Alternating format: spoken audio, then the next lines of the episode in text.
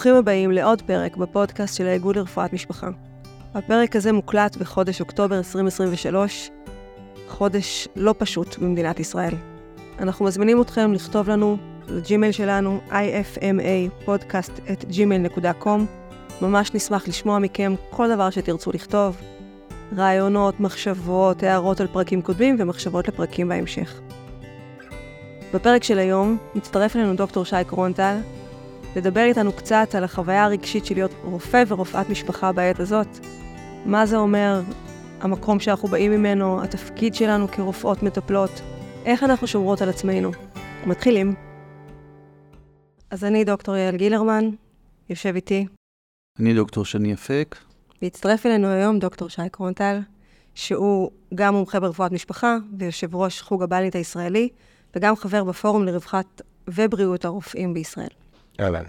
נתחיל שנייה בלהגדיר את uh, נקודת הזמן הלא פשוטה שאנחנו נמצאים בה, ואז אחר כך uh, נדבר קצת מה המשמעות של להיות uh, רופאי ורופאות משפחה בעת הזאת, איך זה משפיע עלינו ועל העבודה שלנו.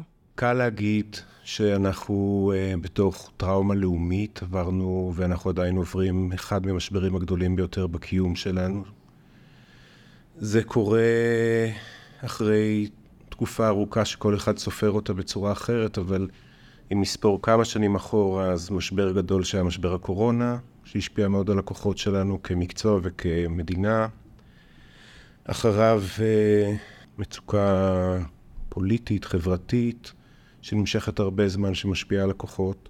מצב כלכלי לא פשוט, ואז מין אירוע דרמטי, טראומטי, קשה, שנוגע כמעט בכל אחד, באופן ישיר, בדרגה שנייה או בדרגה שלישית. אין מישהו שנשאר לא ער לקיום שלו. יש אה, מושג מאוד מוכר בעולם הטיפול שנקרא קיר נופל, שזה מצב שמתאים לסיטואציה הזאת, קיר נופל, בניגוד ליחסים הרגילים שבהם אנחנו נמצאים בין מטפל ומטופל, רופא וחולה.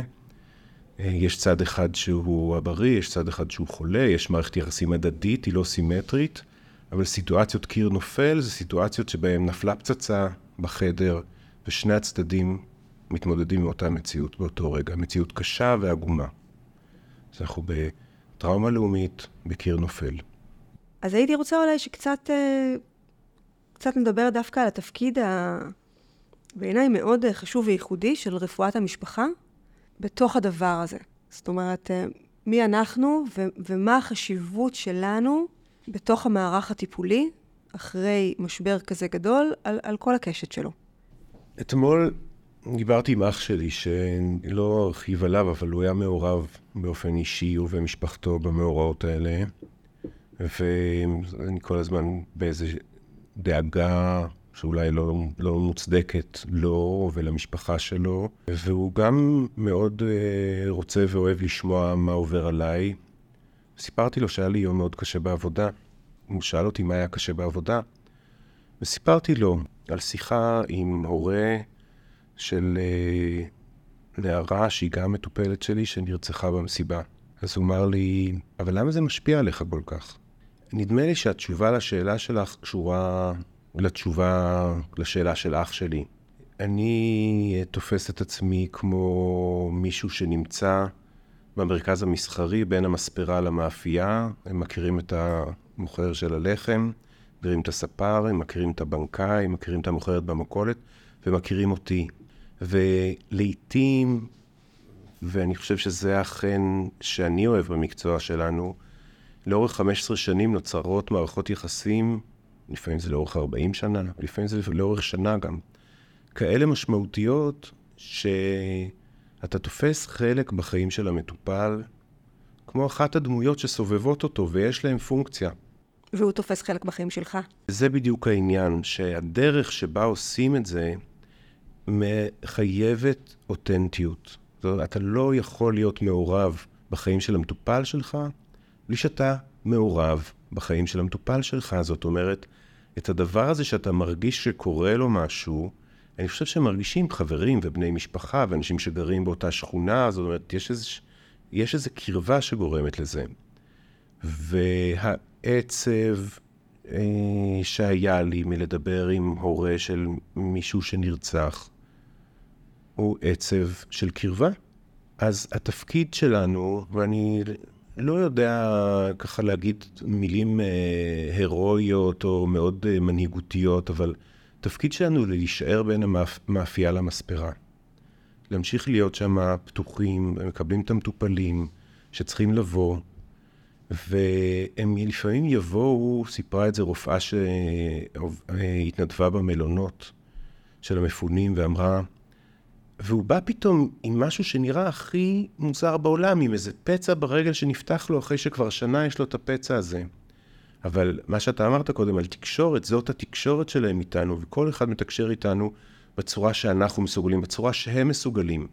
כרגע נפתח לו פצע, לא משנה אם נבין את זה בצורה מילולית, או את הסימבוליות של העניין הזה, והוא בא אלינו עם הפצע הזה שהוא מרגיש שהוא לא יכול לסגור אותו לבד, או להתמודד איתו לבד, שהוא מפחיד אותו מדי. הוא יודע שאנחנו שמה, הוא יודע שאנחנו כתובת, והוא יודע שהוא יקבל איזשהו מענה. זה בעיניי אחד התפקידים שלנו. אני אוסיף ואני אגיד ש... קצת אה, אולי אה, אה, עוול למקצוע שאני אגיד שאנחנו כמו הסבר או כמו האופה, אנחנו יודעים מה לעשות עם דברים. זאת אומרת, אנשים מביאים אלינו מטען מאוד מאוד כבד, ויש איזו מחשבה שנוכל לטפל באיזושהי צורה במטען הזה. אז היום הגיע מטופל ומדמם מהאוזן. בחרתי חצי בצחוק, חצי ברצינות, לשאול מה שמעת שגורם לך לדמם מהאוזן. והוא סיפר לי שילד שלו איבד חבר מאוד מאוד מאוד טוב במסיבה. אני לא יודע אם זה קשור, אני לא יודע אם זה לא קשור, אבל עובדה שהדבר שהתגלגל מתוך הפצע הקטן והמדמם באוזן, זה אובדן מאוד גדול ואבל של הילד, ושהמשפחה צריכה להתמודד איתו. והחרדה, שאני חייב להגיד שכבר הופכת להיות מין דפוס, אני, אני עובד בקריית אונו, גני תקווה, סביון, פתח תקווה, אנשים שמגיעים ממעמד סוציו-אקונומי לרוב גבוה, שיש להם יכולות רבות לשמור ולטפל בעצמם. אני שומע ילדים ונערים ונערות שאומרים, אימהות, היום שמעתי אימא שאומרת לי את זה, אני מתצפתת מהמרפסת, לראות אם יש מחבלים. והילד אומר שהוא מפחד ללכת לישון, כי הוא מפחד שיבואו מחבלים הביתה. מצד אחד, ברור לנו שלא כולם מגיבים ככה, ומצד שני, מה אתה אומר למישהו שהפחד הזה הוא לא משהו שהוא ראה בסרט, הוא ראה שזה ממש ממש יתקיים. אז אני מחזיר את זה לזה שהיכולת המקצועית שלנו היא כזאת, כל אחד בדרגות שלו. לזהות שיש פה עניין. לראות האם אתה פנוי לעסוק בעניין הזה. האם אתה חושב שאתה הכתובת המתאימה. מה מידת הפגיעה והסבל של הצד השני, של המטופל, של המשפחה. ולנסות לעשות משהו שיכול להיות החל ברק לעזור בלשחרר את המרזבים, שהוא יספר את הסיפור. דרך להיות מיכל, זאת אומרת שהוא יפקיד אצלך משהו מהתוכן והרגשות שמגיעים עם הסיפור הזה. אולי להיות מרגיע, אולי אה, לתת כלים, אולי להזמין עוד פעם ולהגיד, אני פה, ותבוא עוד שבוע, אני רוצה לשמוע מה קורה איתך. יש לנו תפקיד בנוכחות היומיומית הקבועה, או השבועית, או החודשית, שמתמשכת לקשר מתמשך עם המטופלים. ובתקופה הזאת, התפקיד הזה חשוב עוד יותר. אני חושב בדיוק שאני מאוד מתחבר למה שאמרת. הנוכחות שלנו כחלק מקהילה. יש לנו תפקיד משמעותי בתוך קהילה, שהוא דבר ראשון אנחנו פה, ודבר שני אנחנו מחויבים אליכם, וגם אני לא יודע לפתור את הכל. אני פה דבר ראשון בשביל להיות כתובת, שהיא לפעמים תעשה אה, משהו אחד, או לפעמים תעשה משהו אחר. זה בהתאם גם לנסיבות, גם של המטופל וגם שלי. אבל אני חושב שזה באמת באמת הזיקוק של מה שאנחנו דבר ראשון עושים. אנחנו נוכחים במצב של אי-ודאות בהרבה מאוד אספקטים אחרים שאנחנו לא יודעים להשפיע עליהם. וגם הם נמשכים ויימשכו ככל הנראה. תקופה כזאת או אחרת. הנוכחות שלנו, לא רק הפיזית, למרות שגם הפיזית דרך אגב, גם נוכחות פיזית של פתיחה של מרפאות. לגמרי. של להיות שם ולקבל בשעות. ורוטינת שגרה ככל שאפשר לשמור עליה, וגם הנוכחות הרגשית והמנטלית והמקצועית, נקרא לה יותר אה, הכוונה ביו-מדיקלית. כל הדברים האלה הם חלק מאוד מאוד חשוב במה שאני חושב שמאפשר חוסן לאוכלוסייה שאנחנו מטפלים בה, ואם אנחנו מסתכלים עלינו כמארג שלם, כל אחד בקהילה שלו, שנותן את הדברים האלה, אז זה חוסן רחב, חוסן אולי לאומי, והפיק שלו הוא הקמה של אה, מרפאות אה, אה, למפונים, שזה בעצם יצירת כתובת כזאת, יש מאין, להמון אנשים שאיבדו מעבר לאובדן רגשי עמוק, כמו שתיארת, אישי, של פגישת הרוע האבסולוטי, אני מצטט אותך, יש משהו בנוכחות שפתאום קמה מרפאה ויש כתובת במקום שהם עברו עליו, ויש רופאים, רופאי משפחה, גם אם זה לא הרופא הקבוע שהם מכירים שנמצא שם, אני חושב שיש לזה המון המון אספקטים. סיפרה לי חן סגל סיגבי שכשהיא פנתה למלונות ואמרה, אנחנו רוצים להציע לכם אה, מרפאות, אז אה, אמרו לה במלון, לא צריך פה מרפאות. היא אמרה, מזל שהתעקשתי, כי, או התעקשתם, אני יודע שהייתם מעורבים בזה גם כן, כי היה כל כך ברור כמה צריך שם את הפונקציה הזאת של רופא משפחה. אני חושבת שלפעמים זה לא כל כך, אה, אפילו לעצמנו זה לא תמיד ברור עד הסוף, כיוון שבמהותה רפואת משפחה זה רפואה לא הירואית, בסדר? רפואה כזאת היא שהיא נוכחת והיא חשובה והיא השלד והיא הבית והיא הלב והיא המון דברים, אבל היא לא ניתוח מציל חיים. או החייאה. או החייאה. ההתחלה, האמצע והסוף שלה הם יותר רכים, יותר עמוקים, משמעותיים בעיניי, אבל הם פחות ברורים. לעין המתבוננת מן החוץ. וכשכל ה... ממש ב... בימים הראשונים, בשבוע הראשון, גם היו אליי פניות, וגם אני בעצמי זוכרת שהיה לי מין אי שקט כזה של לרצות לעשות משהו. קורה פה משהו מאוד מאוד דרמטי, אני רוצה לעשות איזה ניתוח, אני רוצה איזו פעולה הירואית, מצילת חיים, אני רוצה להרגיש שאני עושה משהו חשוב. ולקח לי רגע, אני מודה, לקח לי רגע להצליח להבין בעצמי את החשיבות האמיתית, העמוקה, שאני יודעת אותה בימי שגרה, אבל קצת ברחה ממני בדרמה הכל כך גדולה של הימים הראשונים אחרי ה-7 באוקטובר, אה, של בדיוק מה שאתם אומרים. ואני חושבת שלאט לאט אה, זה נהיה יותר ויותר ברור, ואני גם חושבת שכמה שהתפקיד שלנו הוא מהותי ב... כבר ברגעים הראשונים ובשבועות הראשונים, הוא יהפוך להיות יותר ויותר חשוב ככל שהאומה הזאת תתחיל איזשהו תהליך של uh, שיקום. זאת אומרת, לא, רק התחלנו, חברים. זה עוד uh, ייקח uh, זמן, יש לנו דרך ארוכה לתמוך גם, uh, גם במטופלים שלנו וגם בנו על הדרך. קשה להחזיק את זה לפעמים, אבל זה, זה הג'וב. הזכרת את הרצף ההיסטורי של השנים האחרונות, שבאמת, אני חושב שבפרספקטיבה היסטורית, זה באמת שנים שהסתכלו עליהם ככה. המשבר הזה גם מגייס כוחות אצל הרבה, ואנחנו רואים את זה בהרבה מאוד אספקטים אה, שלא קשורים דווקא לרפואה, אלא התנדבות, ואנשים מחפשים ערך. אבל זה החזיר אותי לתובנה הזאת של הנוכחות בקורונה.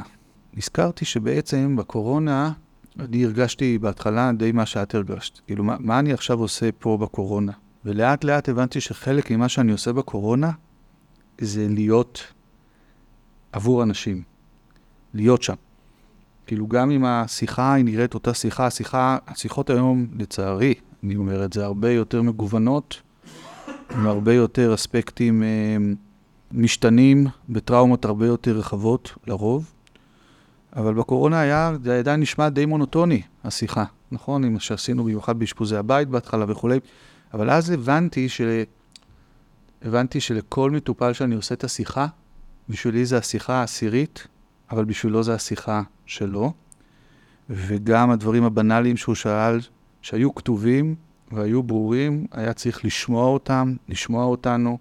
היום אה, סיפרת על האוכלוסייה שאתה מטפל בה, שסביר להניח, אני לא בטוח, אבל סביר להניח שלחלקה הגדול יש אוריינות רפואית ויכולת להשיג מקורות תמיכה אה, ומידע בצורה טובה.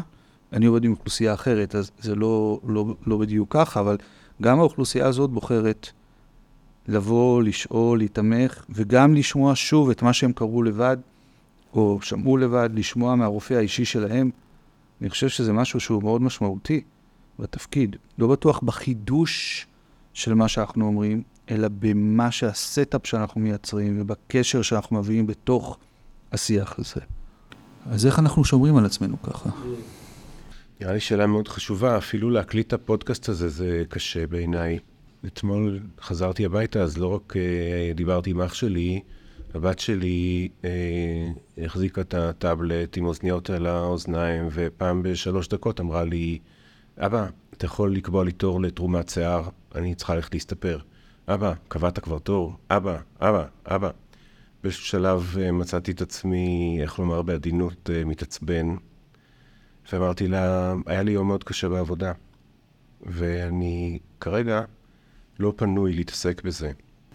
ולקח. ככה אתה נשמע שאתה מתעצבן? לא. אוקיי, רק רציתי... ככה מתאר. ככה מתאר, אוקיי. ממש לא, ממש לא. היא יכולה לעשות לך חיקוי אם אתה רוצה.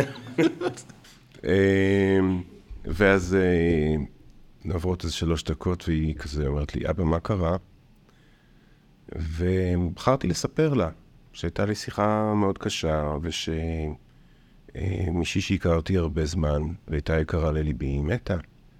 והמשיכה לשחק, ואחרי שלוש דקות היא מסתכלת, לא מסתכלת אפילו, לא מרימה את העיניים, היא אומרת לי, למה אתה עובד איתה? אמרתי לה, אני לא עובד איתה, היא מטופלת במרפאה. והיא ממשיכה. אז הכרת אותה טוב. עכשיו, זה המשיך ככה עוד כמה דקות, וראיתי שהיא לאט לאט עסוקה בלאבד את החוויה שאבא חוזר הביתה עצבני, לא פנוי אליה, לא יכול לזהות מה היא צריכה, ואולי גם מבינה שאני עסוק באחרים ולא רק בה. ואני חושב שסיפרתי את זה בהקשר של שמירה עצמית, כי אולי אחד הדברים החשובים זה לא להישאר לבד עם מה שאתה עושה. זה נורא חשוב שתהיה, אמ, שזה יהיה מושתת, שזה לא, שתהיה תרבות, אולי זאת המילה הנכונה, של לדבר עם. זה, אני חושב שקולגות במקום ראשון, כי המחשבה שלנו היא זר לא יבין זאת. אה, אני לא בטוח שאני יכול לדמיין את עצמי מדבר עם אה, רופאת מלר"ד או כירורג אה, ואומר להם, אני עצוב כי, ואני לא יודע איך הם יגיבו, ועם רופא משפחה כנראה שכן. כדאי, אם זה מתאים, שהדיבור יהיה בבית על זה, בדרגות שאפשר. ואני, בסוגריים אני מוסיף שלפני עשרה ימים דיברתי עם חבר טוב, שבא מהעולם שבו מקובל להיות רופא משפחה שמדבר על רגשות. והוא אמר לי משפט שלא הבנתי אותו באותו רגע. הוא אמר לי, את הדברים ששמעתי, אני לא מתכוון לספר לאף אחד יותר. אני, זה אפילו קצת הכעיס אותי. זאת אומרת, איפה התרבות הזאת שבה אתה יכול לחלוק ולספר? והוא אמר לי, אני חוסך את זה מאנשים אחרים. זה כבר אמירה בפני עצמה, שהדברים שהוא שמע הם כל כך נוראים, שהוא בוחר לא לשים את הנטל הזה על אנשים אחרים. והיו ימים השבוע שאני חשבתי שיש דברים ששמעתי שאני לא רוצה לספר הלאה. אז איך אנחנו שומרים על עצמנו אני חוזר לאלף בית כאילו שאני יודע מה לעשות, אבל אני אה, חושב שהרבה אנשים או ירדו במשקל או עלו במשקל בתקופה הזאת. זאת אומרת, הדברים שאנחנו יודעים לעשות לעצמנו, לשמור על הבריאות שלנו, נעלמו או נפגעו, אבל זה ברור, לי זה ברור, אני לא יודע אם זה ברור לכולם, שזה נחמד להיות בטיפול פסיכולוגי. זה מקום לא רע שאפשר ללכת אליו. אה, כתובת קבועה, כמו שאנחנו, עבור המטופלים, שאפשר לדבר ולבכות ולפרוק ולשמוע משהו, שיחזירו לך קצת מעצמך. וחשוב לשמור על ספורט, וחשוב לשמור על תזונה, וחשוב לשמור על ביקורים אצל קרובי משפחה וחברים. כל הדברים שהם כתובים בכל מקום. אתה דיברת על אוריינות, כן? תחשוב כמה אנחנו מוצפים בהוראות של מה עושים ומה לא עושים עכשיו בשלב הזה. אני מתקשה לפתוח את ההרצאה, או את הוובינר, או את הפודקאסט, שמסביר לי מה אני צריך לעשות עכשיו. אני מתקשה ללכת לחדר כושר למרות שזה ההרגל שלי. אני מתקשה להקפיד על האכילה למרות שזה ההרגל שלי. אני בטוח שאנשים שנגמלו מעישון מאוד מאוד רוצים לחזור לסיגריות כרגע. השמירה העצמית היא חשובה והיא חיונית והיא מוכרת ועדיין היא אתגר גדול. זה, אני, אולי מה שאני מנסה להגיד זה את הפער בין הידיעה של יש משהו שהוא נכון לעשות, לבין ההבנה שזה נורא נורא נורא קשה לעשות את הדבר הזה. היה לי שיחה עם, אה, מנהל מרפאה שהוא מדריך במחלקה שלי, וככה דיברנו קצת על אה, מה קורה בהכשרה, מה קורה עם המתמחים, מה קורה איתו, ואז באיזשהו שלב אני בדיוק שואל אותו, טוב, אני שומע שאתה בחוץ, אז הוא אומר לי, כן, היום יצאתי לראשונה אה, לעשות אה, כושר, ובמקרה, במקרה הוא תפס אותי ביום השני שאחרי שאני חזרתי, כי שבועיים ומשהו לא הצלחתי להביא את עצמי בכלל למחשבה. כבר הלכתי פעם אחת, נכנסתי, ופשוט הסתובבתי. פשוט הרגשתי שאני לא יכול לעבור את זה. ואמרתי לו, אתה יודע מה היה הכי קשה לי? אם זה נשמע בנאלי, מה שהיה הכי קשה לי זה שספורט בא אצלי עם מוזיקה, ואני לא יכול לשמוע מוזיקה. אני, אני לא יכול כרגע, לש... המוזיקה שאני שומע בספורט היא מוזיקה שמעוררת ומעודדת, ואני לא יכול לשמוע מוזיקה כזאת. אני יכול לשמוע מוזיקה עצובה, אבל זו מוזיקה שאני לא יכול לעשות איתה ספורט. וכאילו לחבר מההתחלה את זה, אז עכשיו אני למדתי לעשות ספורט עם מוזיקה עצובה, אני לא יכול עדיין לשמוע מוזיקה מעוררת, אבל ללמוד כאילו את הדבר, ה, אתה אומר, בנאלי הזה, של לחבר קצת, קצת ספורט עם, עם משהו שהייתי רגיל לעשות בשביל, בשביל לשמור על עצמי, בשביל לתת לעצמי את הקצת זמן. אלה דברים שקצת לפעמים אפילו צריכים לעשות אדפטציה וללמוד מחדש איך אתה עושה את זה בסיטואציה הזאת.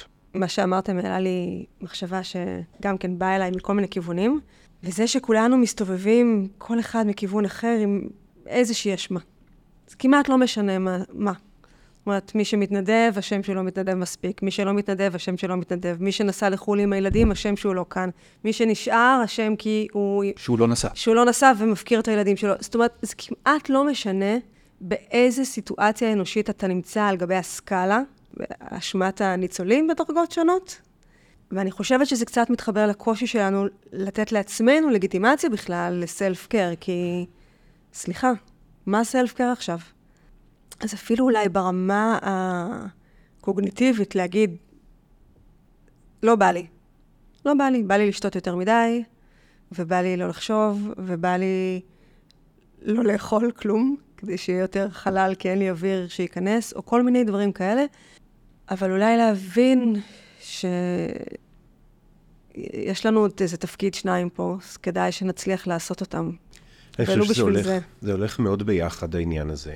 זאת אומרת, אה, אני כן חושב שהשכל צריך להיות לטובתנו בשלבים האלה. זה די ברור שהחדשות מפתות, שנסתכל עליהן, יש על זה כל מיני מחשבות, יש, אה, יש הסברים למה אנחנו תקועים מול הטלוויזיה, אבל זה כן נדמה לי השלב שבו כוחות הנפש שלנו צריכים להגיד, קום ותעצור, אתה לא צריך להסתכל עכשיו על טלוויזיה.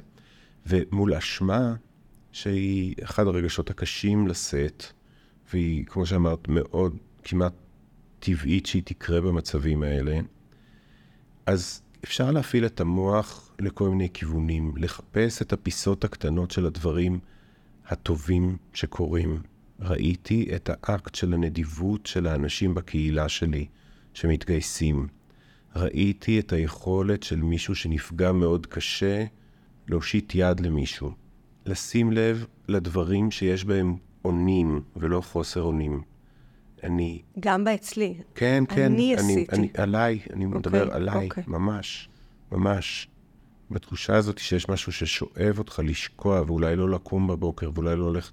כמובן, יש גם את ההפוכים, כן? אני לא... אני מתייחס עכשיו רק לצד אחד של הספקטרום. איפה היה הכוח ואיפה היה היכולת, וללקט אותם בתוך איזו משימה כזאת, שהיא משימה שנועדה לשרוד ולהתמודד עם המציאות הקשה הזאת, שמלווה מאוד באשמה. זה, זה נשמע לי איזה, איזה אקט שהוא חיוני, שאני אחפש בנרות, ואני גם אעזור לאחרים לראות את המקומות הטובים אל מול אותו רוע אבסולוטי, אל מול אותו חוסר אונים, הדברים האלה ש... קל להם מאוד למשוך אותנו למטה.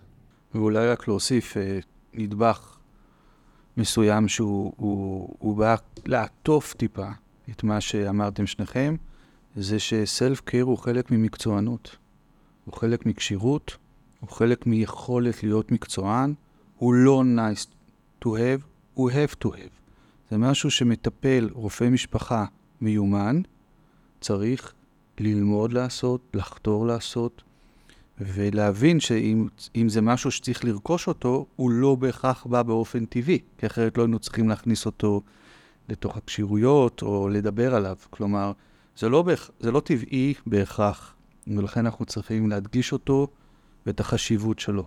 שלסיים את המפגש הזה ולדבר על החשיבות שבסלף קר זה אמירה חשובה, שאפשר לצאת ממנה עם איזושהי הסתכלות טיפלה, טיפלה אופטימית קדימה, בכוחות שלנו, ביכולת שלנו להחזיק את זה קדימה, וגם להחזיק אותנו וגם את האחריות הזאת שלנו. שי, מילה אחרונה? יש, לי, יש לי משהו קצת, קצת uh, קשוח לסיום. אני, ככה בהקשר למה שאת אמרת, אני חושב על, על מישהו שבוחר ללכת לבית ספר לרפואה, וברור לו שהוא שם עם איזה, מתחיל לעיתים עם פנטזיות ילדותיות כאלה, שהוא יבוא להציל אנשים שהם פגועים, ואנחנו יודעים עם הזמן שזה אה, גם קשור לרצון להישאר בצד הבריא, וכאילו איזו הגנה כזאת שאני לא אהיה בצד החולה.